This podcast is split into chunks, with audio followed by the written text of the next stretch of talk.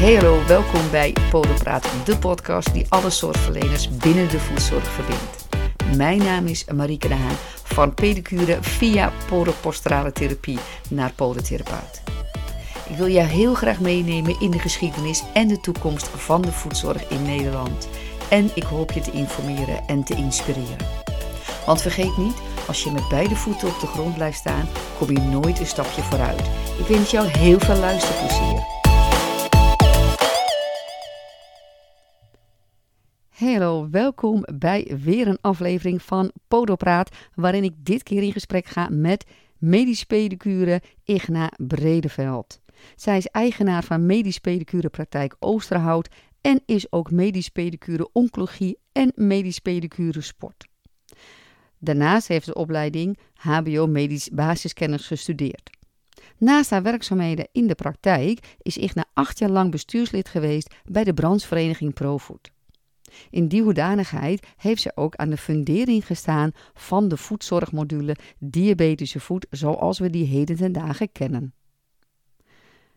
Zij is ook docent bij Pediroda en geeft dan ook webinars. Dat betekent dat zij wel iets weet te vertellen over het pedicurevak. En daarom is ze ook auteur voor het vakblad van pedicures, de Podopost.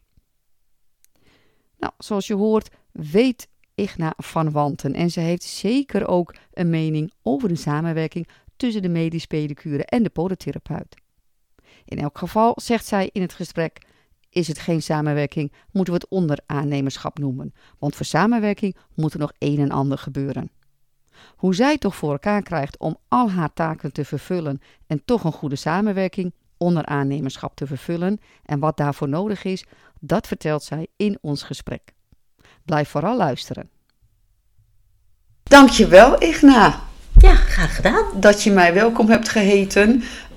Ik wil natuurlijk graag uh, vertellen, ja, jouw verhaal willen we graag vertellen. Jij wil het vooral Ja. vertellen, denk ik, hoop ik. Want ik denk dat jij weet wat er leeft binnen onze beroepsgroepen. Best wel, denk ik. Ja? Ja. Dus ik denk dat we daarvoor even terug moeten naar de geschiedenis. Mijn geschiedenis Ja, binnen... wie is Igna? Ja, wie ben ik? Ik eh, ben Igna Bredeveld. Ik kom van origine uit Den Haag, geboren en getogen. En woon sinds 1999 in Oosterhout. En eh, ik kom uit het bedrijfsleven. Ik heb echt iets heel anders gedaan hiervoor. Daarvoor ook nog wel in de medische richting. eh, opleiding medisch analist en doktersassistenten in het bedrijfsleven gerold. En toen kreeg ik kinderen. En ik kreeg gelijk een tweeling. En eh, toen bleek in het bedrijfsleven dat parttime werken daar geen optie was. Dat was gewoon onmogelijk in die tijd. Hè. Kinderopvang werd ook niet betaald. Ik werkte bij een Amerikaans bedrijf. Dus toen ben ik gestopt met werken. Maar ja, na een paar jaar dacht je toch, ja, hè? En eh, ja, wat ga je dan doen? Ik ging eens een keer met iemand mee naar een pedicureopleiding. En toen dacht ik, ja, maar dat is leuk. Dat is interessant. Ik was vroeger wel eens met mijn moeder mee geweest naar de pedicure. En dat vond ik dan toch iets minder. In een keukentje aan een tafel, je kent dat wel. Maar dit was heel professioneel. En toen vond ik dat eigenlijk wel heel erg leuk. En ik dacht, dat kan ik ook mooi combineren met eh, de zorg voor mijn kinderen. Dus toen ben ik in 2005 ben ik de opleiding pedicure gaan doen. En eigenlijk direct daarna ook eh, de toen nog aantekeningen diabetische voet en reumatische voet en andere cursussen gedaan. En in 2010 eh, de opleiding medisch pedicure. Het mocht niet hè, daarvoor, want je moest eerst drie jaar pedicure zijn. Oh, dat was toen de ijs. Dat, dat was toen de eis. Je moest drie jaar pedicure zijn en ervaring hebben. oh, En dan pas gek. mocht je voor medisch pedicure. Zouden ze erin moeten houden hoor, wat mij betreft. Maar dat terzijde. Eh, dus toen was ik medisch pedicure. Heb ik medisch pedicure oncologie gedaan. En medisch pedicure sport. En eh, ja, daarbij heel veel nevenactiviteiten gedaan. Eigenlijk overal voor gevraagd. Ik kwam een keer in aanraking met ProFood, die toen nog eh, regelmatig het land in gingen. En met Loes Lemmens, die daar toen nog werkte. En die zei, goh, zou je geen deel willen nemen in de, de commissie voor de richtlijnen? Ja, dan ging ik dat doen. En dat vond ik geweldig. Daar zaten echt oude vakken mensen in als Menne en Evelien Wesselink. En ik zoog alles op. Ik had echt zoiets van, zo, die weten veel zeg. Dit, dat is knap. Dat wil ik ook. Eh, en eigenlijk wel van het ene project naar het andere project gerold. Eh, ik ben les gaan geven. Uh, ben gevraagd voor het bestuur van ProFood. Dat heb ik bijna acht jaar gedaan, niet helemaal afgemaakt. Um, en inmiddels geef ik nog steeds les, heb ik een praktijk en schrijf ik artikelen voor Podopost, voor het vakblad. dus zo met al die taken bij elkaar heb ik een drukke werkweek. Ja, dus wel even meer dan medisch pedicure. Ja. Alles ja. eromheen. Maar dat blijft de basis, hè? Ja. Want alles wat je daarnaast doet, daar moet je toch je vakinhoudelijke kennis voor hebben. En ik hoor wel uh, luisteraars nu denken, ja, heb je daar dan allemaal tijd voor? Want we hebben het al zo druk. Ja, ja, maar dat is keuzes maken natuurlijk. Kijk, een heleboel dingen in mijn profoodperiode uh, was ik vaak s'avonds aan het werk voor Profood of in de weekenden. Uh, dat werd op een gegeven moment ook wel te veel. Weet je, je hebt ook een gezin en daar wil je ook aandacht aan geven. Dus toen ik stopte met Profood heb ik voor mezelf ook een hele harde eis gemaakt. Weekend is heilig. Ik ga niet meer achter de laptop zitten in het weekend om een artikel te schrijven of dergelijke. Uh, en ik ben, ja, dat is ook wel raar om van jezelf te zeggen misschien, maar ik ben een snelle werker. Ik werk ja, snel in alles wat ik doe. Daar zit tempo in.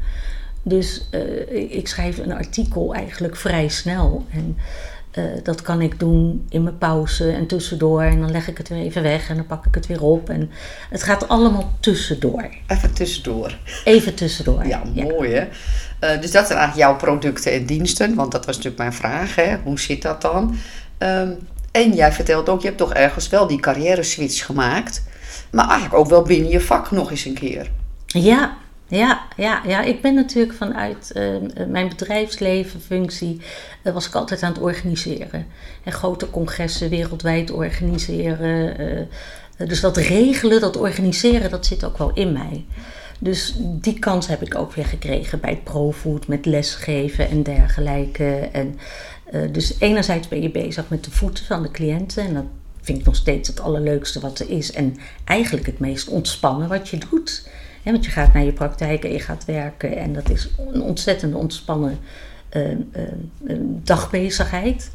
Uh, maar aan de andere kant prikkelt het mij ook altijd wel om er iets bij te doen. Hè? Ik heb wel een bepaalde uitdaging nodig. Ja, dat herken ik wel. Dat zeg ik ook wel tegen collega's hoor. Neem een dagje ook voor jezelf en ga iets doen wat heel anders is. Want met patiënten of cliënten behandelen, daar word je niet per se ook, uh, ja, daar ga je niet echt in ontwikkelen. Nee. Op een gegeven moment, ja, ken je het kunstje is onaardig gezegd, maar de, de, handelingen zijn bekend. Ja, je hersenen moeten geprikkeld blijven. Ja, toch, op een of andere ja. manier. Ja, absoluut. Ik, uh, ik moet het wel bekennen aan de luisteraars, ik was dus 40 minuten te laat. En weet jij hoe we elkaar hebben leren kennen? Uh, ja, oh. bij de NAA destijds. Ja. ja. We hadden echt een fantastisch docententeam. Ja, dat moet geweldig. Wel, ja, maar echt, echt alleen maar echt een hele Toppers. sterke club. En um, jij was degene die dan het proefexamen zou afnemen. En ik had twee leerlingen die echt, net als ik vandaag, veel te laat waren. En dat vond je echt niet fijn. Oh ja. dat was zo grappig. Want jij bent er, het is ook goed, jij bent er van de kaders, we gaan het zus en zo Ja. doen. En de bedoeling was dat iedereen klaar zou zitten om tien uur. Die twee leerlingen zaten lang niet klaar. Eentje had geen model mee, je weet hoe dat gaat. En die andere die was nog... Dat, en toen kwam ik naar binnen, die zei tegen mij... Echt op zo'n stukje afstand. En dit, Marieke, is niet de bedoeling. Dacht ik, oh, oké. Je bent- Je bent gewoon echt een juf. Ja. Je was Ja. gewoon echt een juf. Je was de examinator op dat, dat, op dat moment. Maar dat betekende natuurlijk ook dat die leerlingen daarin mee moesten. En dat vond ik wel bij de NHA. Dat, ehm, dat zijn maar een paar praktijkdagen die ze krijgen. Maar die leerlingen, ik vond het echt ongelooflijk. Die hebben allemaal zo hard gewerkt. Ja. Dat Ja. ging, als je in les 1 zei, joh, dat schort is niet goed, je moet een ander schort. De volgende keer hadden ze een ander schort ja. aan. Ja, die werden gedrild. Hè. Die hadden natuurlijk eh, acht praktijkdagen, zeven of acht praktijkdagen. of ja. Van 's ochtends half tien tot 's middags vijf. Ja, Dus waren heel veel uren achter elkaar. Mensen zeggen wel eens van ja, dat kan niet vergeleken bij een reguliere opleiding. Maar als je het aantal uren achter elkaar zet, dan scheelt dat niet zo heel veel.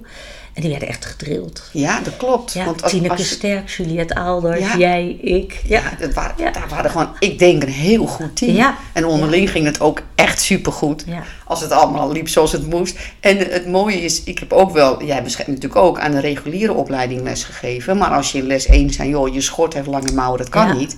Ja. Hadden ze in les 12 nog, Nog steeds. aan. Ja. Herken je Ja. het? Ja. Ja, dus dat was anders. Ik ben wel makkelijker geworden hoor, want ik denk dat we het nu ook over nou, 2010 hebben. Ehm, ik merk nu wel dat ik aan mezelf dat ik op een andere manier lesgeef. Dat ik me daar niet meer zo druk om maak. Weet je, ik heb ook wel zoiets van ja, ik geef het jou mee. Dit zijn eh, eh, de eisen van het bedrijfshandboek en dergelijke. Eh, maar als jij er niet naar wil luisteren.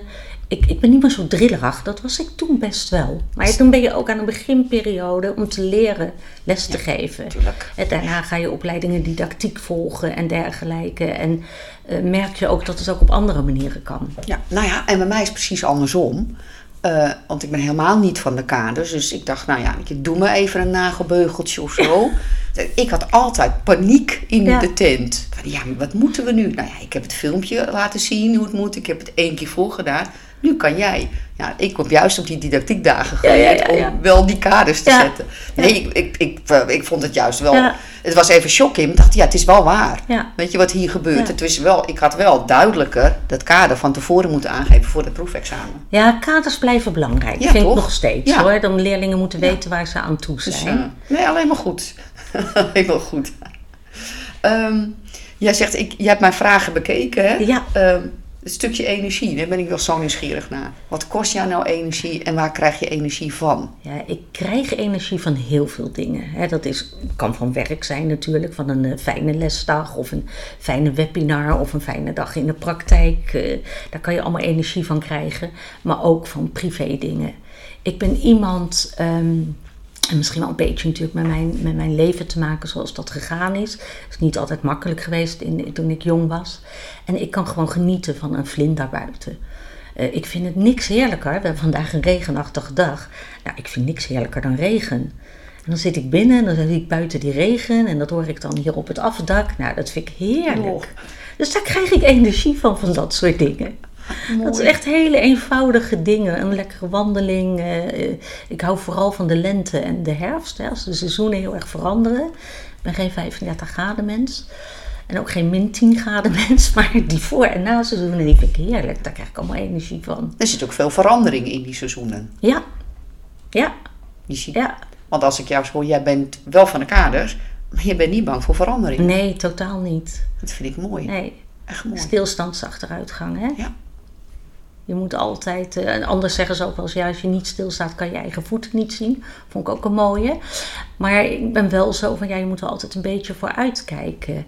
En ik ben ook wel iemand, en dat is, heeft ieder mens, hè? mensen vinden veranderingen lastig. Ja. Dat is moeilijk. En dan gaan ze in protest. Ja. Of dat nou in onze beroepsgroep is of in jullie beroepsgroep, dat is eigenlijk overal. En ik ben iemand van, oké, verandering, eh, vind ik het leuk? Nee, maar ja, het is hoe het is. Dan ga ik daarmee dealen en dan ga ik kijken hoe ik daar het beste van kan maken. Ja. Dat protest, dat vind ik zonde van mijn energie. Ja, dat, Dat, dat zijn dingen, ja, maar dat, dat weet ik, dat zou ik zonde vinden.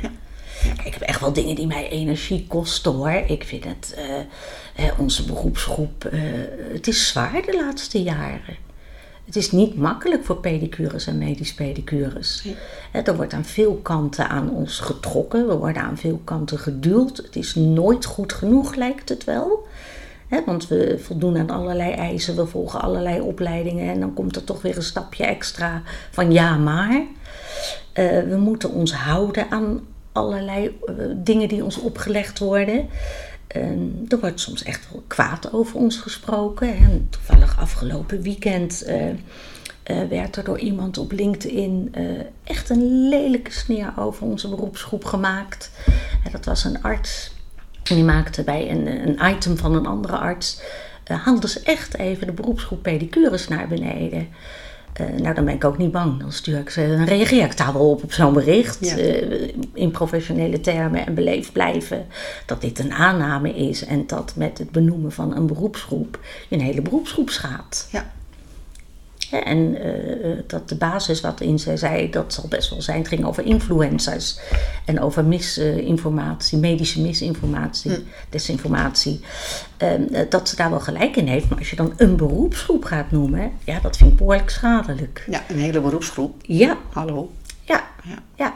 Dat, Ja. dat reageren, dat, eh, ik, nou ja, ik heb jou best wel vaak een PB gestuurd tussendoor. Ja. Als er op Facebook, eh, vooral in je tijd bij dat je bij ProFood, en dat doe je volgens mij nog, dat jij toch een klein beetje de boel verdedigt of dat je dingen in een ander daglicht zet. Want wat je dan wel eens ziet op Facebook, het is gewoon zo, dan is er heel veel negativiteit. En dan is, zie ik vaak Igna toch even, zag ik Igna even voorbij komen van joh, maar luister, er wordt dit en dit en dit gedaan. Ja. Bij ProFood Minder hoor, want uh, bepaalde groepen ben ik ook geen lid meer van. Want Oh. daar, dat, daar had ik ook geen zin meer in. Kijk, vanuit mijn bestuursfunctie vond ik dat ik daar ook een plicht toe had. Ik ben eh, een visitekaartje van ProFood. Ik ben daar voor de leden. Dus als je dan zag van nou, daar kwam eh, misinformatie, desinformatie kwam er voorbij. Dan dacht ik wel, nou, dat kan ik uitleggen. Dat doe ik niet meer. Heel af en toe nog op de eigen pagina van ProFood, maar niet veel meer. En dan is het meer, joh, je kan de informatie hier vinden of daar vinden. Of, eh, er, er zit zoveel. eh, en, en wat dat betreft hebben we natuurlijk ook. Hè, we hebben last van kwaadsprekerij van anderen. Maar we hebben ook last van onze eigen beroepsgroep. Ja. En dat is heel vervelend om te zeggen. Want dat wil ik eigenlijk helemaal niet zeggen. Want ik ben heel trots op mijn beroepsgroep. Maar doordat men ehm, ehm, zo vaak dingen uit op Facebook met name die niet terecht zijn. Het is een beetje, ik heb de klok horen luiden, maar ik weet niet waar de klepel hangt. Eh, daarvoor komt er vaak een, een negatieve uitstraling over de beroepsgroep heen. En daar zou iedereen zich echt zelfs bewust van moeten worden. Dat alles wat je zegt uitstraalt over je hele beroepsgroep. Dus het verbaast me ook, want als polytherapeut ben ik dan lid van de NVVP. Daar is die tendens niet. Nee, niet van, oh, die branchevereniging doet niet voor mij. Oh, nee, het is, ook, het is ook bij ons een verplichting. We hebben, als polytherapeut hebben we echt heel veel verplichtingen. Eh, nog meer verplichtingen qua punten. Maar dat, dat moet ook, hè, want je wil ook natuurlijk voor goede zorg geven. Ja. En ik ben, er, ik ben er helemaal voor. Blijf, blijf leren, blijf leren. Dat zijn we verplicht.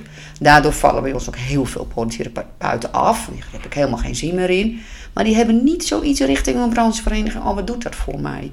Dus maar ik vind zelf de NVVP net zo zichtbaar voor de leden als de Profood. Dus ja, ik dacht, is- ligt het nou aan de vereniging zelf, aan de organisatie, aan de Ik zichtbaarheid? weet het niet. Ik weet het niet. Ik denk wel dat het natuurlijk, ik weet niet hoeveel leden jullie inmiddels hebben. Het waren er toen 700, zullen ook wel aan de 1000 zitten of Ja, zo. Of, wel een stuk minder.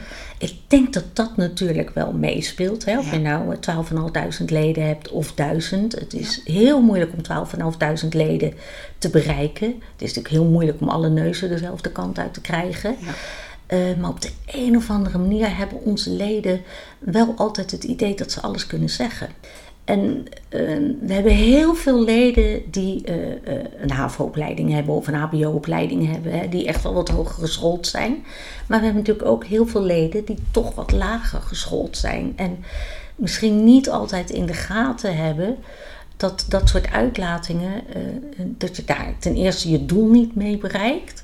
En ten tweede dat het gewoon ja, niet goed is voor je beroepsgroep. Nee, nee, dat- Eh, Als je het er niet mee eens bent, dat mag hè. Maar stuur dan even een privébericht naar de organisatie. Maar door het op Facebook te plaatsen, ja, maak je het wereldwijd eigenlijk. Hè? Ja. Besloten pagina, ja, die bestaan niet. nee, dat is ook zo hoor. En eh, er zitten natuurlijk ook andere mensen in zo'n Ja. groep. Het straalt inderdaad Ja. uit. Dat is natuurlijk zo. Dat is ook wel eens tegen ons gebruikt hoor. Dat er inderdaad, eh, nou ja, door jullie beroepsgroep dan eh, berichten van Facebook van, van provoedleden eh, ja, werden gebruikt in een overleg bijvoorbeeld. Ja, dat is niet leuk natuurlijk. Nee. Dat is jammer. Ja, dan moet ik ook zeggen dat ik het ook wel echt volg hoor. Aan de andere kant vraag ik me af, zie ik dan wel echt de tendens? Of zie ik alleen die paar, ja, Joyce, Joyce de Wit in zijn van ja, dat zijn die mensen die zitten dan ziek thuis en die hebben tijd om dat te ventileren. De mensen die druk hebben, wie het allemaal goed gaat, die hoor ik misschien helemaal niet. Dus zie ik wel een goede tendens. Nou, het is natuurlijk altijd een bepaald percentage dat reageert Ja. op Facebook. Ja. En je kan de namen er ook zo uithalen. Het zijn altijd dezelfde. De mensen die druk bezig zijn en eh, ik weet niet of ze ziek thuis zijn of wat dan ook. eh, of denken, ja, weet je, dat Facebook, dat kan me gestolen worden. En laten we heel eerlijk zijn, Facebook is ook niet meer van deze tijd, hè. Dat eh, een beetje achterhaald. Ehm, die houden zich daar niet zo mee bezig. Nee, dat is, Het is echt maar een hele kleine groep die dat Ja. doet. ja, er zijn natuurlijk veel meer die het wel lezen. Ja. En dat, ja, dat is dan wel een beetje jammer. Ja. Wat ik me afvraag, wat, we hebben het al een beetje over gehad, maar wat is volgens jou nu de grootste uitdaging voor de zorgverleners in de voedzorg? Ja, ik zijn mag niet zorgverleners zeggen. Ik moet steeds ondernemers ook zeggen. Ondernemers, ja. Ja. maar we zijn ook zorgverleners. We zijn beide. Vind ik. Ja. Ehm, ik denk dat er een grote uitdaging ligt in een differentiatie gaan krijgen binnen de beroepsgroepen. Eh, dat er echt gewoon meer duidelijkheid komt, een grotere scheidslijn tussen enerzijds de pedicure en anderzijds de medisch pedicure, zonder eh, af te doen aan eh, de vakkundigheid van beide, want die hebben ze beide. Maar het is belangrijk, wil je je positie binnen die zorg kunnen blijven behouden en wil je die beter gaan verstevigen. En er is een grote groep, eh, met name medisch pedicures, die vooruit wil. En waarom zeg ik medisch pedicures? Omdat dat al pedicures zijn die verder zijn gestroomd naar medisch pedicure. Die willen verder. Die willen dat stapje hoger. Geef ze dan ook die kans. En dan werd er vanuit ProFood wel eens geroepen: ja, maar dan moeten ze podotherapeut worden. Nee, maar dat is eigenlijk. eh, het is een aangrenzend beroep, maar ook een ander beroep. Ja. Je moet juist binnen je eigen beroep, hè, wat wij doen, met name die instrumentele behandelingen en de specia- specialistische technieken, daar moet je een stukje verhoging in gaan zoeken. En ik vind het heel jammer dat dat niet gebeurt. Ja. En we hebben nu wel medisch pedicure oncologie, wat op NOQF5 ligt. Eh, Oké, maar eh, ga nou toch meer naar de, de, de, ja, de landelijke erkenning kijken. Hè. Ga toch meer voor het MBO-diploma, ga toch meer voor een HBO-certificaat en dergelijke. Zo, jij noemt de specialistische technieken. En het is ook een beetje mijn ding. Want een specialistische techniek beheersen is goud waard. Absoluut. heb ik het niet over dat je er heel veel geld mee verdient. Misschien wel. Maar als je een viltje kan, goed kan plakken. Als je een likdoorn hebt ver- verwijderd met een bursitis. Weet je, zoiets. Dan ben je gewoon een hele goede pedicure. Ja. Maar ik merk ook dat, dat daar is ook een beetje de fut uit. Heel veel medische pedicures Ja. doen die technieken niet. Omdat ze zeggen, ja, ze krijgen het toch vergoed bij de podotherapeut. En dat vind ik zo jammer, want eh, wat misschien niet iedereen weet, de medische pedicure leert er minimaal drie, drie soorten nagelbeugels. De podotherapeut heeft er Eén, één, geleerd. ja. En dat is dan de rosfrezer, Maar er ja. zijn ook nog hele andere fantastische nagelbeugeltechnieken. Ja. Waarvan ik denk, joh, want die eh podotherapeut krijgt het vergoed vanuit de aanvullende verzekering. Maar dan moet iemand dus een aanvullend pakket hebben. En dan moet ook de vraag nog zijn van, gaat de podotherapeut dat doen? Of komt men met alle respect bij een zolenboer en krijgen ze bij de eerste beste Ja. een zool. Ja, Dan is het pakket op is, en dan dat en is ik nagel ook. nog Ja. aan het ingroeien. Dat geef ik ook aan mijn leerlingen mee. Van, Ja. van blijf het nou doen. En Willen we die positie blijven behouden, dan moeten we ook ervoor zorgen dat we onze kennis en kwaliteiten op peil blijven houden. Ja. En ga je bepaalde handelingen niet meer uitvoeren, dan ga je de, ja, het, het finesse ervan verliezen. Is ook echt dus je waar hoor. moet dat blijven doen. Ja. En wij hebben wel eens met collega's die het weinig doen hier in de regio. één, twee keer per jaar gaan we even oefenen met elkaar. Mooi. Meestal bij mij, weet je. En dan, en dan oefenen we even van, oh ja, hoe deed je dat ook alweer? Blijf het doen. Kan je daar niet direct geld voor vragen? Doe het dan misschien de eerste keer binnen je tarief. Zorg voor een goed tarief. Hè? Dan, eh, zo'n beugeltje als jij een rosfrezer plaatst of een veertje, dat, dat kost je eigenlijk niets. Dus zorg dat je binnen, binnen je tarief dat je dat kan. En de volgende keer moet de cliënt daar gewoon voor betalen. Maar ik vind wel, en dat heb ik in mijn bestuurstijd bij ProFood ook meerdere keren aangegeven. Ga nou continu bij die zorgverzekeraars in de nek hijgen dat het vergoed moet worden bij die medisch pedicure. Ik heb bij, bij ProFood dan wel eens het idee gehad van ze gaan een keer in gesprek, dan krijgen ze nee te horen en dan is het oké, dan gaan we met hangende pootjes weg. Nee, blijf nou knokken. Accepteer dat nee niet. En je hebt eigenlijk een soort pitbull nodig die daar keer op keer naartoe blijft gaan en laat zien waarom het zo goed is bij de medisch pedicure, waarom wij daarvoor opgeleid zijn en het kunnen uitvoeren. En dat die zorgverzekeraar dat ook bij ons voor kan vergoeden. Ja. En als je het, ik moet ineens denken aan ons branchekwalificatiedossier. Het is echt eh, handig als, andere, als die andere beroepsgroepen ook weten wat er allemaal in het pakket van de medische Ja. pedicure zit qua theorie. Ja. Want dat is echt geen kattenpis. Nee, zeker niet. Even op zijn netst, Hollands Nee. gezegd. Nee, maar ook voor pedicure al niet. Ja, klopt. Daar kan je ook nog wel de vragen bij stellen: eh, moet dat zo diepgaand zijn? Eh, ik denk het wel, want je werkt met een menselijk lichaam. Dus je moet wel weten hoe wij mensen in elkaar zitten. Want we zijn de meest mooie machine die er bestaat op deze wereld. Hè. Het is natuurlijk fantastisch wat er gebeurt in ons lichaam. Eh, en voor medisch pedicure zit daar natuurlijk nog een diepgang in met achterliggende aandoeningen. En ik blijf het belangrijk vinden dat men die kennis beheerst, Ja. die theoretische kennis. En ik hoor dat ook heel vaak. Hè? En dan zeggen ze tegen mij van ja, maar wij staan onderaan de ladder. Nou ja, zo zie ik het dus helemaal niet. Maar je bent wel laagdrempelig als pedicure. Ja. Ook. Je bent laagdrempelig, dus als er een gekke vlek zit, die er zes weken geleden niet zat, dan is het handig als je wel wat weet. Want hoe mooi is Precies. het als je als pedicure kan zeggen: hé, hey, dat zat er vorige Ja. keer niet, is dat wel goed? Foto's maken. Ja, toch? Ik vind, ik vind wel, als je van jezelf zegt, we staan onderaan de ladder, dan beledig je jezelf. Ja, ik vind je het ook niet jezelf fijn. zo naar beneden. Nee, ik vind het ook niet fijn. Moet je Aan- niet doen. Aan de andere kant, je komt nooit boven als je niet de eerste Nee. twee treden hebt. Dus Nee. noem het dan de fundering. Je moet zelf die trap opklimmen. Ja, En je moet zelf Ja, je positie mooi. versterken. ja, En je moet zelf laten zien bij die andere zorgverleners: hé, hey, wat kan ik? Ja. Toen wij begonnen met eh, de bekostigde voedzorg in, nou ook rond 2010 denk ik ongeveer. Eh, ik was natuurlijk, ik was een beetje eh, eh, voorbereid door mijn profoedwerk. Dus wij waren al in een heel vroeg stadium in gesprek met de zorggroep. En we hadden een heel portfolio gemaakt. Van nou, kijk eens, dit zijn wij. Wij zijn medisch pedicures en toen nog veel pedicures met aantekening. Dit zijn onze werkzaamheden, dit kunnen wij. En wij willen graag een contract met jullie voor die diabetische groep.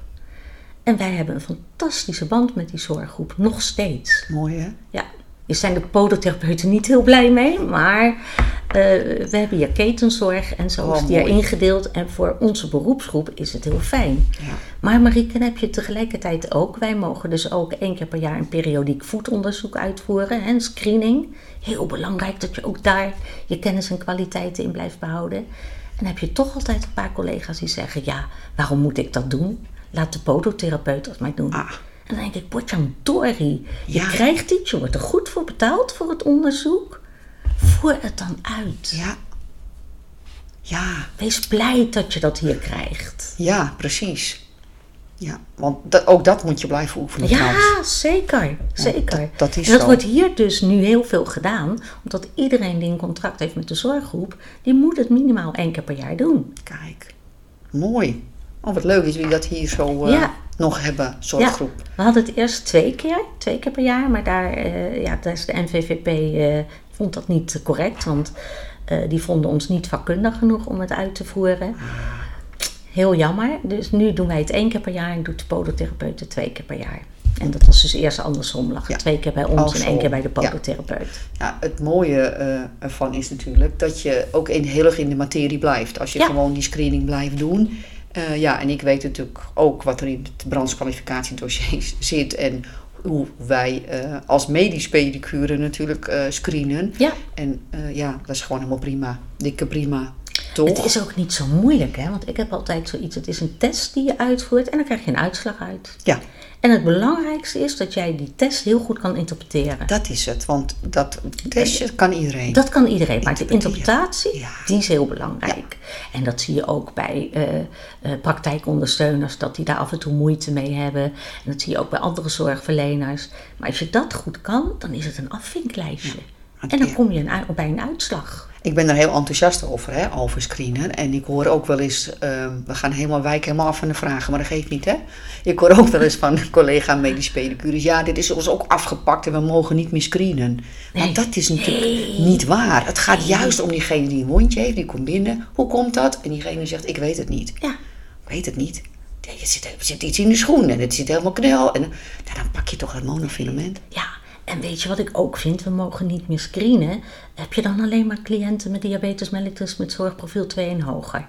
Nee, toch? Nee, nee. Je moet ook personen met kanker, personen met reumatische aandoeningen, personen met vaatlijden eh, moet je screenen.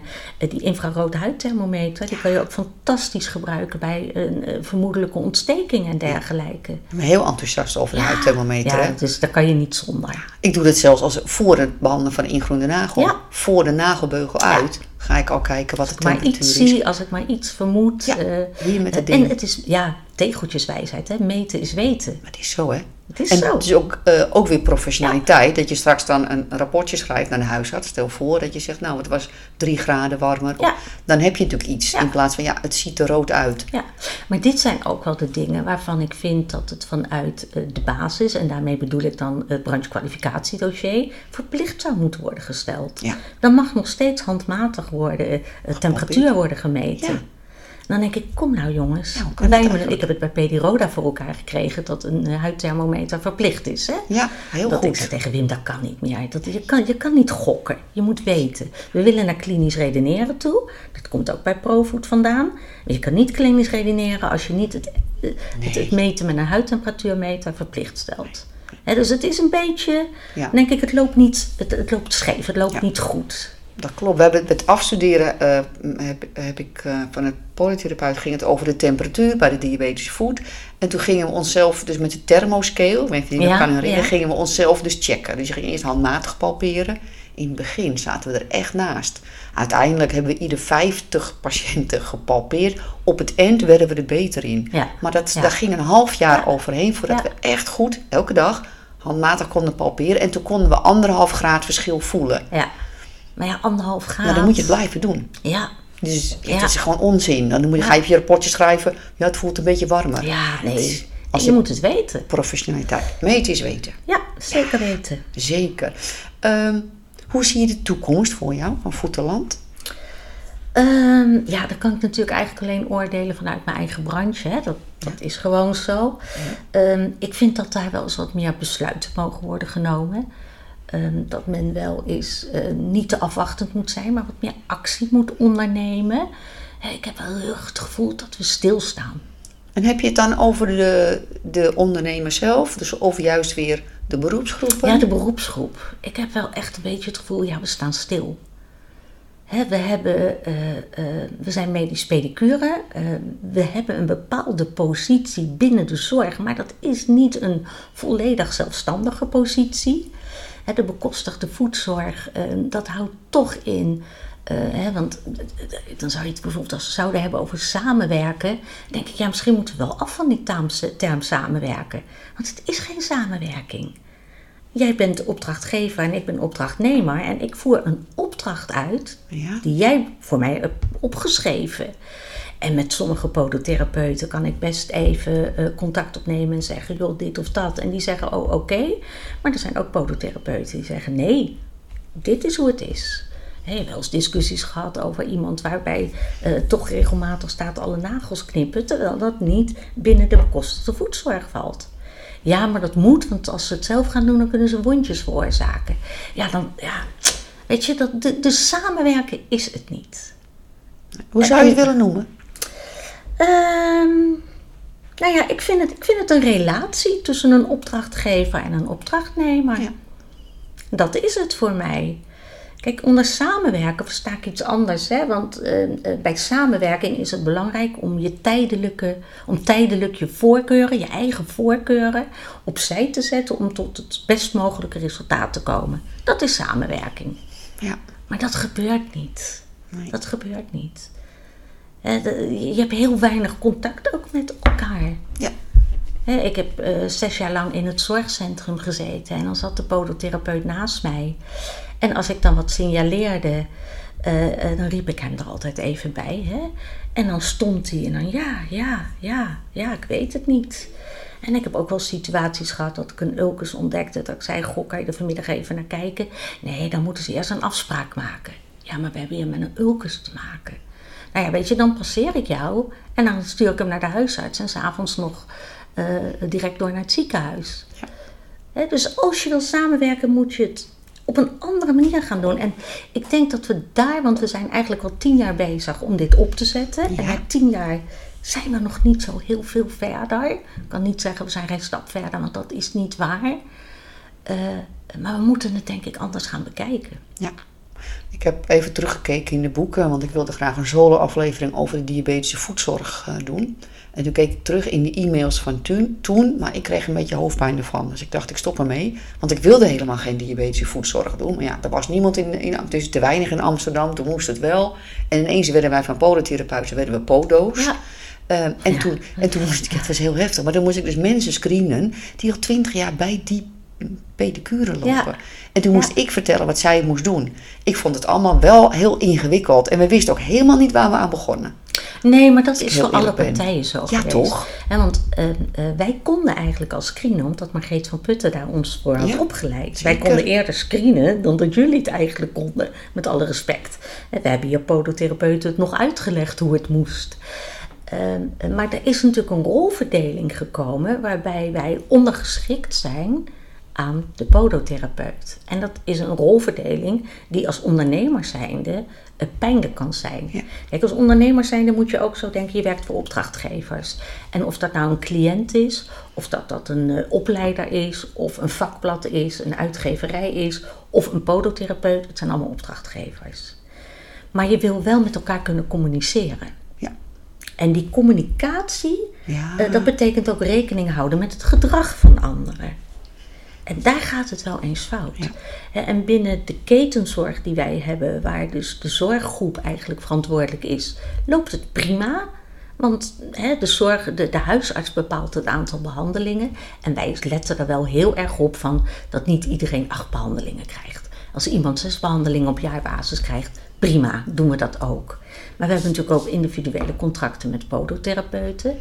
En daar zie je dat je altijd minder behandelingen krijgt het is natuurlijk ook losgelaten met de nieuwe zorgmodule die nog moet komen. Maar het aantal behandelingen is niet meer zo strak.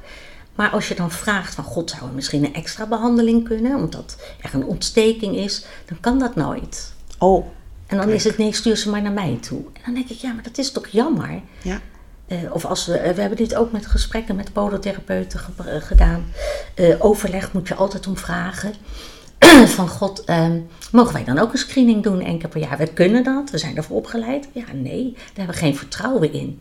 En dat doet pijn, hè? Ja. Dat, we, dat er geen vertrouwen is in de kennis en kwaliteiten van onze beroepsgroep. Ja, daar zit ook precies, denk ik, uh, wat jij nu aanwijst, daar zit natuurlijk ook het pijntje. Ja, dat is het pijnpunt. Ja. En in sommige situaties misschien terecht, maar dan ga je voorbij aan al die medisch pedicures die fantastisch werk verrichten. Ja. Want omgekeerd wordt er ook niet altijd fantastisch werk verricht. En dat is in iedere beroepsgroep zo. Ja, we hebben fantastische artsen en we hebben ook artsen hè, waarbij je niet, beter niet naartoe kan gaan. Ja. Maar op de een of andere manier wordt er nog altijd een beetje ja, eh, toch negatief over de beroepsgroep gedacht. Eh, eh, dat wij ja, niet genoeg kennis en kwaliteiten in huis hebben om bepaalde handelingen uit te voeren. En als we dan hebben over wat hebben we in de toekomst nodig, dan is dat ook toch wel, denk ik, dus dat we met z'n allen, elke beroepsgroep, toch, nou ja, nadenkt over wat er op social media komt. Want dit, dit, is er sowieso. Dit is denk ik ook een klein beetje het gevolg van. Ik hoor het natuurlijk ook van collega's. Ik word echt heel moe van die, van die pedicures. En uh, dat klopt. Ik heb er ook twee. Waarvan ik denk, mensen, kinderen, wij moeten weer even op gesprek. Ja. We moeten weer even de neus op. Maar dat is andersom natuurlijk ook. Maar het impliceert natuurlijk ook dat jullie ook op social media dit lezen. Dus dat jullie daar ook aanwezig zijn. Ja, en als jullie ook misschien drukker zouden zijn met andere dingen. Niet dat jij niet druk bent hoor, maar, maar snap je? Ja, ja, ja. Eh, dus misschien moeten jullie ook zeggen, we, stoppen daarmee. We zijn geen lid meer van die Facebookgroepen. Uh, misschien moet dat beheer van die Facebookgroepen eigenlijk eens wat strenger worden. Uh, en dat we dan gewoon ook dat niet meer zien van elkaar, niet meer weten van elkaar. Ja. dan zijn we daar ook, dan hoeven we ons daar ook niet aan te ergeren. Nee. En dan moet, ja, nogmaals, die differentiatie is denk ik heel erg belangrijk. Ja. En dat moet, dat moet vanuit ProFood komen. Er moet meer vertrouwen zijn. Hè? Ik heb wel eens een gesprek gehad met een podotherapeut die zei: Ja, zorgprofiel 4, hè, dat stuur ik niet naar de, naar de medische pedicure. Ik vertrouw dat niet. Dacht ik: Wow, dat is heftig zeg. Dat vind ik echt heftig. Misschien, misschien was ik daar wel bij ook hoor, oh dat dat gebeurde. En wat ik ook een beetje voelde bij haar, uh, dat is het volgens mij helemaal aan niemand af uit nee. wilde besteden. Nee, dat vond ik echt heel heftig. En dat is erg het natuurlijk over je zorg had. Ja, ik wil het zelf doen, want ik ben, ja. ik, alleen ik kan het of zo. Dus dat was, was een beetje dubbel gevoel ja. ook ja. in dit geval. Ja, in die situatie wel. Dat, dat was een beetje aan de andere kant, ja, ik, ik heb dat niet. Maar ik weet ook, uh, nou ja, die en die uh, pedicure, de, de cliënten van die, die pedicure wil ik minimaal vier keer zien per jaar. Want dat vertrouwen heb ik dan ook niet. Maar, maar dat is een uit, niet uit gevoel, hè? dat is uit de realiteit. Eigenlijk, als jij geen vertrouwen hebt in uh, een opdrachtnemer bij jou, moet je eigenlijk ook geen contract meer met die opdrachtnemer Klopt. aangaan. En dat kon ooit, maar nu, tijdsgeest van nu, ben ik eigenlijk gebonden. Want ik heb zorgplicht, ik wil diegene goed Ja. helpen. Dus we hebben afgesproken, nou, als ze daar is, dan komt ze twee weken later bij mij voor de ingroende nagel. Ga ik hem even controleren. Dat kost me natuurlijk heel veel tijd en geld. Aan de andere kant, hoe kom ik aan een ambulante medische Ja. pedicure in Amsterdam? Ja. Hè? Dat is helemaal een probleem. Dat is maar een het zou probleem. niet moeten. Nee, dus dat bedoel ik eigenlijk ook een beetje te zeggen Ja. met we wisten niet waar we aan begonnen. Ja. Dus er zijn ook volgens mij heel veel mensen die tussen wal en schip vallen nu ook. Hè, mensen die niet de medische, eh, dus de niet-medische zorg niet willen bijbetalen of niet kunnen bijbetalen. Ja, waar blijven die mensen? Worden die nog geholpen? Het is wel lastig. Jawel, wat ik wel weet van de meeste van mijn collega's, ik heb er zelf ook een aantal, eh, die betalen dan inderdaad niets voor het cosmetisch deel. Nou ja, weet je. Ja. Maar die staan dan ook met 20 minuten buiten. Hè? Dat is dan gewoon zo. Ja. Hè, want, En eh, dat is denk ik ook heel moeilijk. En dat wil ik ook nog een keer bespreken met andere mensen die dit allemaal bedacht hebben. Eh, want ik heb er echt al lang over nagedacht, Igna. Maar het is als pedicure, ik weet het zelf, echt heel moeilijk om niet alles te doen.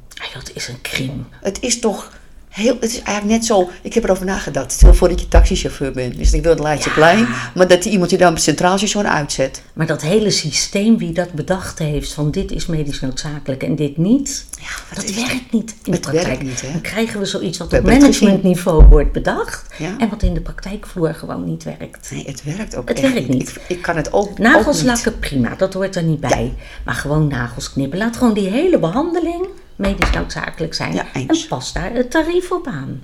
Want Ja. dat kan je niet doen voor 24 of 25 euro. Hè? Ja. Daar moet ook realistisch in zijn. Eigenlijk gaat het dan, ik weet niet of ik dat hardop op moet zeggen, maar ik doe het toch. Het gaat natuurlijk eigenlijk al mis bij het hele zorgprofielverhaal. Want de zorgprofiel 3 is een drukplek en verlies PS. Ja, Maar wat nou als ik niet open kloven heb en vijf likdorens en tien hypertrofische nagels en verlies PS? Ben ik zorgprofiel Ja. 3. Dus Ja. ja. ik snap wel wat het idee is. Het idee is iedereen met zorgprofiel 3, daar is een potje voor. En het is dan, dat is ineens niet individueel. nee. Dus de een had Nee. zes behandelingen en de ander acht. En dan komen we er wel. Maar ja, zoals gezegd, ja, we, we wisten toen niet waar we aan begonnen. En diegene die het ja, opgeschreven heeft natuurlijk ook niet. Van mij mag dat wel veranderen. Dat je zegt, je hebt een 3A en een 3B. Maar dat is goed, hè? Ik vind als we nieuwe inzichten, nieuwe inzichten hebben, daar bestaat de hele zorg uit. Ja, Dan moet je dingen ook aanpassen. Ik heb toevallig van de week nog gevraagd hoe het staat met de nieuwe zorgmodule. Maar ja, die is nog steeds niet klaar natuurlijk. Dus het is nog steeds onbekend, voor mij althans, wat daarin staat. Ja. Ik heb met de vorige zorgmodule ook wel heel veel moeite gehad met bepaalde aspecten. Eh, zoals dat wij bijvoorbeeld niet meer drukvrij mogen leggen zonder toestemming van en in overleg met en in opdracht van een podotherapeut. Waar hebben we het nou over, jongens? ja. Alsjeblieft, dan zit een cliënt bij mij in de stoel met een ingroeiende nagel, die ik graag wil tamponeren, maar dat is drukvrij leggen. Dan moet ik dus eerst toestemming aan jou gaan vragen. Ja, sorry hoor. Doe je dat niet? Nee. Boef. Nee, ja. nee, maar ook weet je dat ik ook geen nagelbeugel meer mag plaatsen. We hebben het er net over gehad hoe belangrijk die specialistische technieken zouden zijn. Maar ik mag het dus niet bij al die patiënten die binnen de zorgmodule vallen. Ik heb zo geprotesteerd. Ik was meelezer van de zorgmodule. Ik heb daar zo tegen geprotesteerd.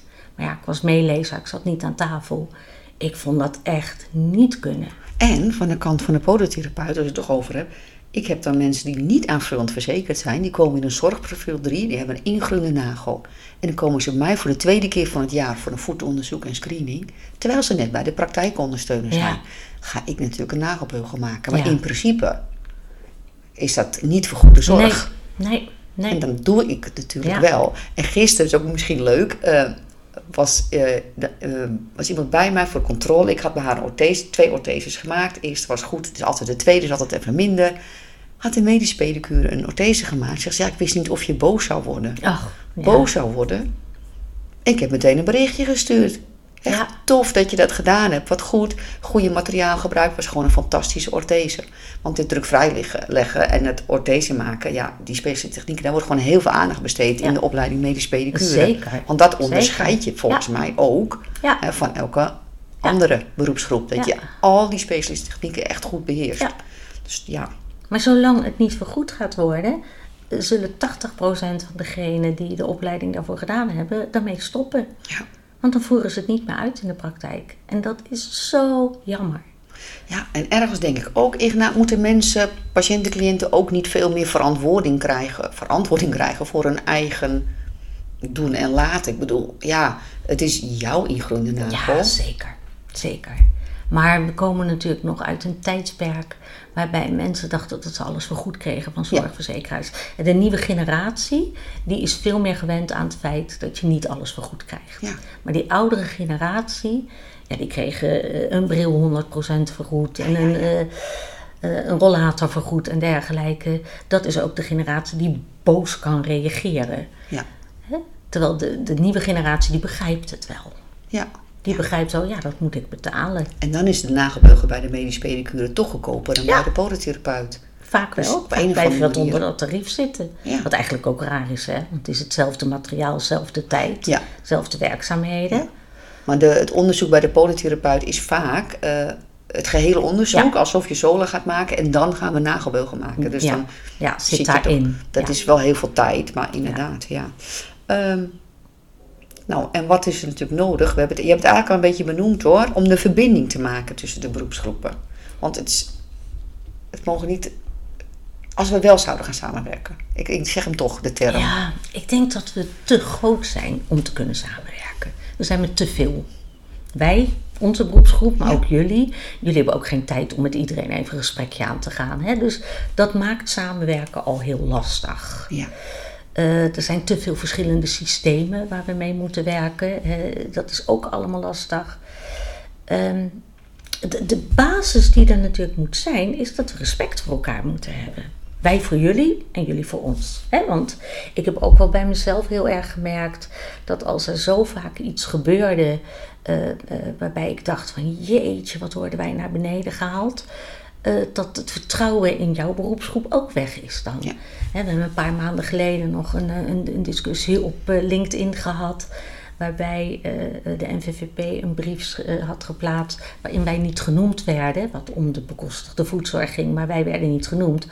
En waarbij ik ook zei: ja, maar hoe kunnen wij nou worden vergeten? Dat is zo'n belangrijke schakel. Maar als dat dus, en dat was niet de eerste keer, als dat soort dingen keer op keer gebeuren. Eh, ja, dan, dan kwets je een beroepsgroep. Ja. En dan gaat die beroepsgroep ook in verzet. Ik heb heel veel collega's die stoppen met de bekostigde voedzorg. Die zeggen, ja, ik doe het niet meer. Al die administratie die ik erbij heb. Hè, alles wat daarbij komt kijken. Eh, de regels waar ik me aan moet houden. Dat ik niet meer in vrijheid mijn eigen beroep kan uitoefenen. En vergelijk het als jij een, eh, eh, een timmerman inhuurt om een kast voor jou te timmeren. Dan ga je er ook niet bij staan en dan zeg je ja, je moet die spijker gebruiken en het moet op die manier gebeuren. Dan vertrouw je die timmerman dat hij het op de juiste wijze doet. En als dat vertrouwen natuurlijk weg is, en dat is denk ik weg in een heleboel situaties. Ehm, Er zijn natuurlijk ook situaties waar het goed gaat, hè, laten we dat niet vergeten. Ehm, Maar waar, waar als je te maken hebt met name met de groep medisch pedicures die ook wat meer nadenkt, die ook wat meer denkt van ja, maar weet je, ik ben toch een professional en ik kan dat toch uitvoeren. En dan aan de andere kant een podotherapeut die dat afhoudt, ja, daar botst het. Ja. Dus ja, hoe gaan we dat goed krijgen? Ik weet het niet meer, Marike. Nee. Maar ik zeg, we zijn al tien jaar bezig. Ja. Ik weet niet meer hoe we dat moeten We zijn doen. tien jaar bezig, maar het is. Maar het moet wel een beetje een leuk verhaal blijven. Maar we zijn niet de berg op aan het eh, lopen natuurlijk met z'n allen. Nee, In die tien jaar. nee Dus we hangen is- ergens halverwege die berg. Ja, ja, en dat is natuurlijk heel jammer. Ja. Want eigenlijk, als spreek even als podotherapeut, mijn, eh, mijn medisch pedicures, mijn medisch pedicures, eh, zijn natuurlijk mijn oren en ogen. Ja, Die zien dingen. ja, En dat is volgens mij het hele idee. Ja. Ik ben dan een case manager, hè. ik word een case manager genoemd, dus ik moet dan een beetje weten wat er met al die patiënten gebeurt. Nou ja, uiteindelijk heb ik 800 diabetespatiënten in de praktijk, nou dat zijn er best veel. Ja, als ik dus niet kan vertrouwen op mijn medische pedicures, dan zou ik ze ook niet weg moeten zetten bij, bij Ja. hen. Dus ik begrijp niet helemaal dat gevoel dat je dan als polytherapeut de medische pedicure niet vertrouwt, maar je stuurt wel je zorgprofiel 3 er naartoe en je zorgprofiel Je 4, kaart dan moet je dat natuurlijk niet doen. Je kaart hem net zelf al aan dat je wel moest, omdat je geen keuze had, omdat er geen Ja, precies. medische pedicures waren. Dat zijn bij die, dat zijn dan zeg maar de Ja. twee op de 30, Ja. hè? Kijk, wat ik ook wel denk is waar natuurlijk een groot probleem in zit als je naar de opleiding podotherapie kijkt. Er zijn drie opleidingen in Nederland, zeg ik het goed? Twee. Ja, twee grote, Eh, maar waarvan Met een vaststaand lesprogramma Ja. in principe. Vier jaar ja, HBO. vast curriculum. Ja, Punt. Maar er zijn te veel pedicureopleidingen. En met alle respect, want ik ga nu vast eh, tegen gevoelige benen aanschoppen. Maar ik denk dat er ook heel veel docenten zijn die uh, niet goed opleiden. Ik, ik, ben zelf, nou jij zei net al, je bent van kaders, maar ik drill ze ook. Ja? Ik drill ze ook in het klinisch redeneren, niet symptomatisch. Hè, symptomatisch, tuurlijk, de cliënt gaat blij de deur uit, maar wat is de oorzaak? Wat is er aan de hand? Is er misschien een achterliggende aandoening? Waar is het door gekomen? en, en dat zou ook natuurlijk veel meer moeten. Misschien moeten we veel meer terug. En misschien zou dan ook de podotherapeut meer vertrouwen in ons krijgen. Als er in die opleiding wat gaat veranderen. Ja, nou, dat vind ik ook wel. We hebben natuurlijk uh, ooit de aantekening diabetische voet. Dat, die er net was, heb ik gedaan als medisch pedicure. en de aantekening reumatische voet. Maar daar werd ik dus een klein beetje gedrild op die uh, 40 vragen maken. En dat is in de opleiding ook zo moeilijk, vind ik zelf. Want ik ben van de praktijk, dat weet je, ik hou van de praktijk. Dat daar ging ik mensen opleiden, maar dan was dit voor het examen. Maar als je dan de praktijk in gaat, dan wil ik ze ook zo graag dat nog meegeven. Want het is natuurlijk ook niet niks als je de praktijk ingaat, wat je allemaal op je afkrijgt. Ja. ja. En daar voldoet eigenlijk een opleiding niet in. En het nadeel van de docenten, dat ben ik met je eens. Ja, als je in de buurt woont en je bent pedicure, dan kun je makkelijk toch wel gauw al les gaan geven. Ja. Dan moet je natuurlijk wel daarna je aantekening halen, maar dat kan nog een beetje in de toekomst weggezet worden. Ja, vandaar ook dat ik erg voor ben, dat heb ik met Peter toen besproken, om toch maar met filmpjes te werken, dat je ook op andere manieren je informatie krijgt. Want uh, ik vind ook dat er veel te veel uitval is in de opleiding. Ja. En daardoor heb ik ook veel te weinig ja, ik Het afgelopen jaar heb je wel veel gemerkt. Ik denk dat dat ook een beetje aan die stapsubsidie heeft uh, gelegen. Ah. Want dan blijkt de opleiding toch te zwaar te zijn. En hebben ah. ze 50% gedaan en dan stoppen ze daarmee. Ja. Maar is dan inderdaad de opleiding echt te zwaar? Of ligt het dan... In, uh, ja, het wordt wel onderschat. Ja. Kijk, ik ben, um, en dat heb ik ook bij ProFood heel vaak gezegd, ik vind dat er een minimale instapeis moet zijn. Men moet minimaal een MAVO-diploma hebben. Het theoretische leerweg heet het tegenwoordig. Ja. Uh, en dat is er nu niet. Dus iedereen mag de opleiding pedicure gaan doen. Uh, dan is het ook voor sommige mensen heel moeilijk. Plus, ik vind de opleiding te kort, waarbij je dus krijgt dat mensen in een hele korte tijd gaan stampen, uh, waarbij het in het korte termijn geheugen blijft. Ja. En we gaan naar een volgend examen en al die slesstof die we daarvoor gehad hebben, hey, afvoerputje. Ja, dat ik. Dan ben je dus getraind om, die, om dat examen te ja. doen. En dat vind ik ook niet goed. Ik zou veel meer zijn voor een tweejarige opleiding. Hè, waarbij we dus de lesstof meer kunnen spreiden. Uh, waarbij dus ook niet meer uh, de aparte examens zijn, maar waarbij we meer een soort algemene examens krijgen. Of misschien alleen aan het eind van het jaar een examen. Want nu werkt men naar een examen toe leren, leren, leren, fysiologie, anatomie, pathologie. En we gaan naar het volgende onderdeel. En ze weten niks meer ja, van daarvoor. Het blijft niet hangen. Nee. En dat is de wijze van opleiden. Ja. En dat ligt dan natuurlijk niet aan de docent, maar dat ligt aan hoe het, uh, het de exameninstantie en het BKD zijn ingedeeld. En aan de andere kant uh, denk ik dat mensen ook als ze uh, pedicure willen worden en dan gaan ze naar opleiding kijken. Volgens mij gaan ze niet kijken wie geeft de les. Nee. En hoeveel nee. tijd uh, is, duurt het? Ja, eens kijken hoe, hoe, hoe, kan het zo snel mogelijk en ja. hoe kan het zo goedkoop zo mogelijk? Zo goedkoop mogelijk. Dat is natuurlijk ook ja. de We hebben natuurlijk kant. heel veel herintreders, waarbij bij podotherapie natuurlijk doorstromers zijn. Die komen van de HAVO of het VWO vandaan. En wij hebben veel herintreders. Ja. Soms mensen van 60 jaar en dergelijke. Geeft niks. Soms hebben ze een HBO-diploma als vooropleiding. Geeft allemaal niks. Maar die willen geen 2300 euro per jaar betalen, wat je betaalt natuurlijk bij een HBO-opleiding. Ja. Uh, sterker nog, als je buiten het uh, wettelijk tarief valt en het instellingstarief moet gaan betalen, zit je op de 11.365 euro. Ja. Hè, dus uh, ze willen het zo goedkoop mogelijk. Ja. Dus het is voor de opleiders ook lastig. Het is ook lastig, want je wil natuurlijk gewoon wel meer mensen in de klas, want dat levert meer geld op. Jij zei net iets, en moest ik ineens denken, dat vind ik altijd zo leuk. Als ik ergens les geef, dat is soms nog wel, ben ik soms toch nog de jongste. Ja. Met mijn 52. Hè? En dat vind ik zo mooi, want je hebt dan ja. zulke mooie gevormde mensen al ja. in de groep. Uh, heel veel medisch pedicures en pedicures die zijn uh, boekhouder geweest. Sommigen zijn verpleegkundigen geweest. Zij, sommigen hebben wereldreizen gemaakt. Die hebben in Thailand een bed and breakfast gehad. Ja. Het is toch geweldig? Ja, dat is het ook. Het is gewoon een hele mooie beroepsgroep. Ja, Dat vind ik zou echt nog mooier zijn als we er een mbo-opleiding van kunnen maken. Die zijn er wel, maar te weinig. Ja. Maar als wij gewoon eh, een vierjarige mbo-opleiding hebben... En dan is het niveau met podotherapeut nog groot, maar dan kunnen we er een tussenstap tussen gaan gooien. Ja, en het En is natuurlijk, net wat jij net zei, het is natuurlijk helemaal niet hetzelfde beroep. Het is niet zo, Nee. het, het zijn wel twee verschillende niveaus, maar ja, dat zijn natuurlijk aanpalende beroepsgroepen met ietsjes overlap. Het instrumentele deel is 100% gelijk. Hè? Laten we dat ook zo voor de BTW-kwestie vooral zo houden. En eh, eh, de specialistische technieken zijn natuurlijk gelijk, waarbij wij wat meer mogelijkheden hebben geleerd met nagelbeugels en ook met nagelreparatie.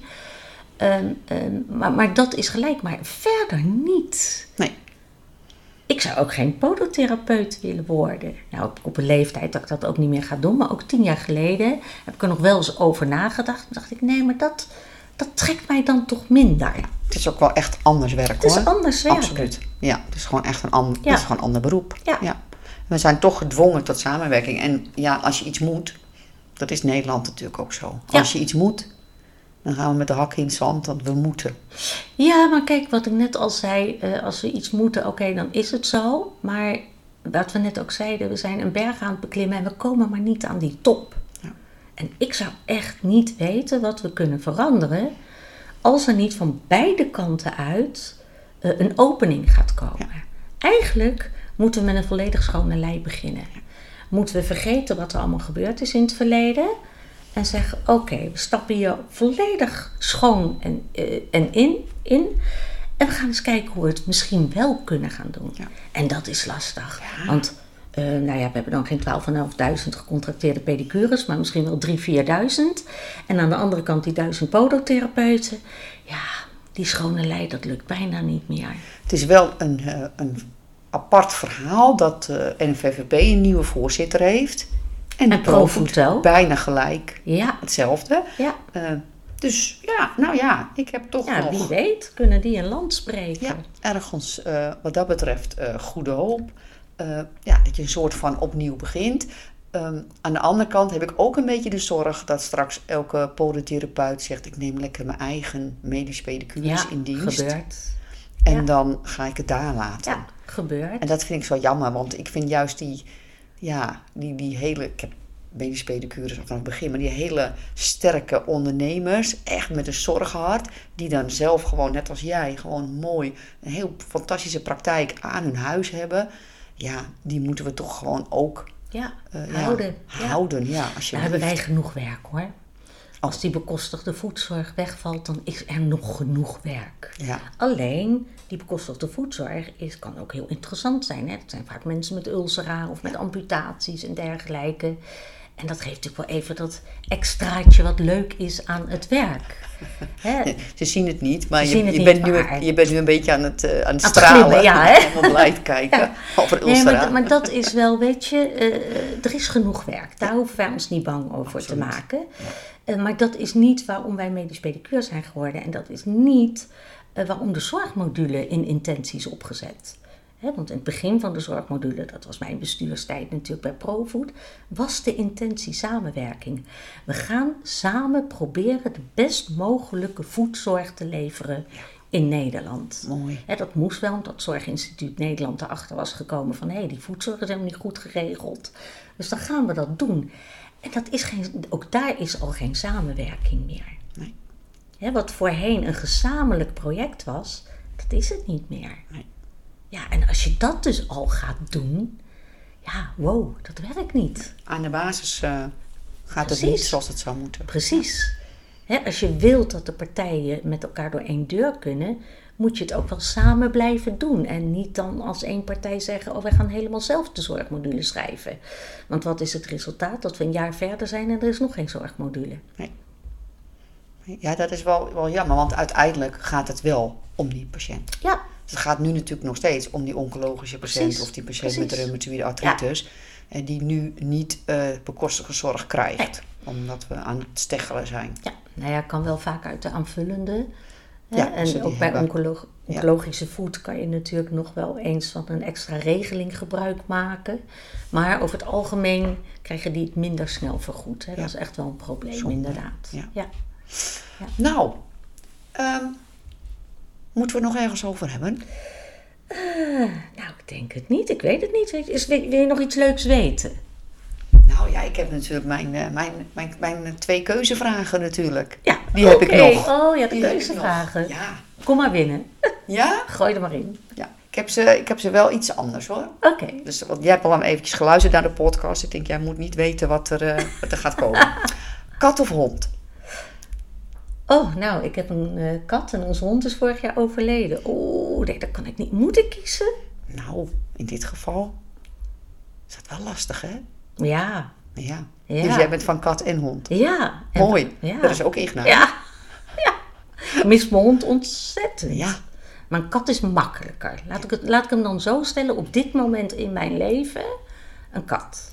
Nou, dat is mooi. Die kat van jou, die kwam in het begin even kijken naar binnen van wie zit daar. En die precies over het schilderijtje van Oh de ja. kat.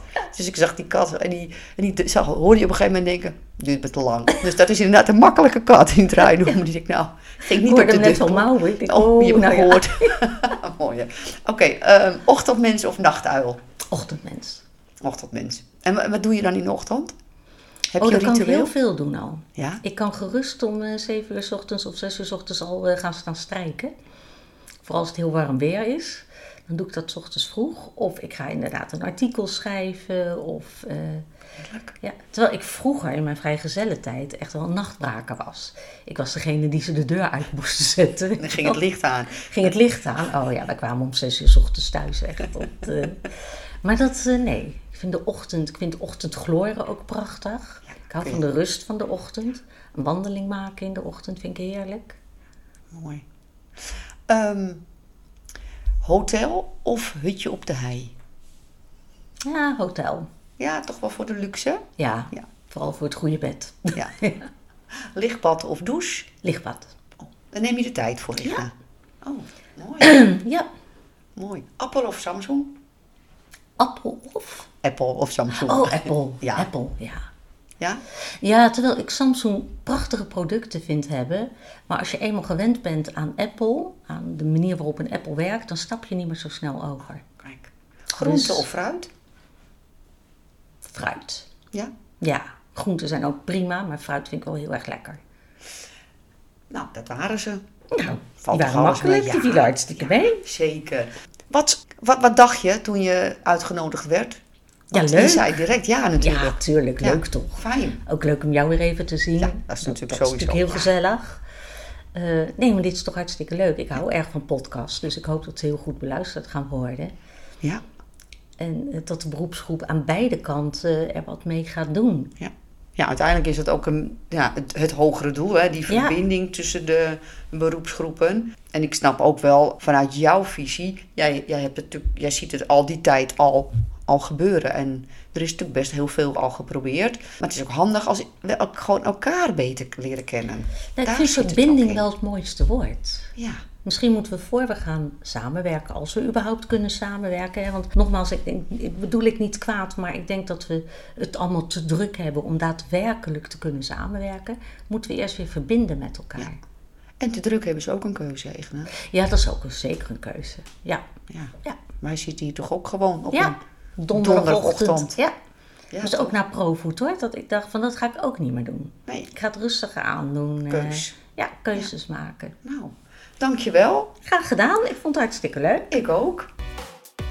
En zo zijn we aan het einde gekomen van deze aflevering van Podopraat, de podcast die probeert ondernemers en zorgverleners binnen de voedzorg met elkaar te verbinden. Op naar een mooier voetenland. Wil je graag abonneren omdat je nieuwsgierig bent geworden en graag de podcast wil volgen? Druk dan op subscribe of abonneer in jouw podcast app. Natuurlijk vind ik het ook super fijn als je een review wilt achterlaten. Doe dat vooral in de podcast app. Wil je een inzicht met me delen? Heb je vragen of suggesties? Je kunt me vinden via LinkedIn. Mijn naam is Marieke de Haan. En anders via e-mail podopraat.gmail.com Voor nu bedank ik je hartelijk voor het luisteren en heel graag tot de volgende.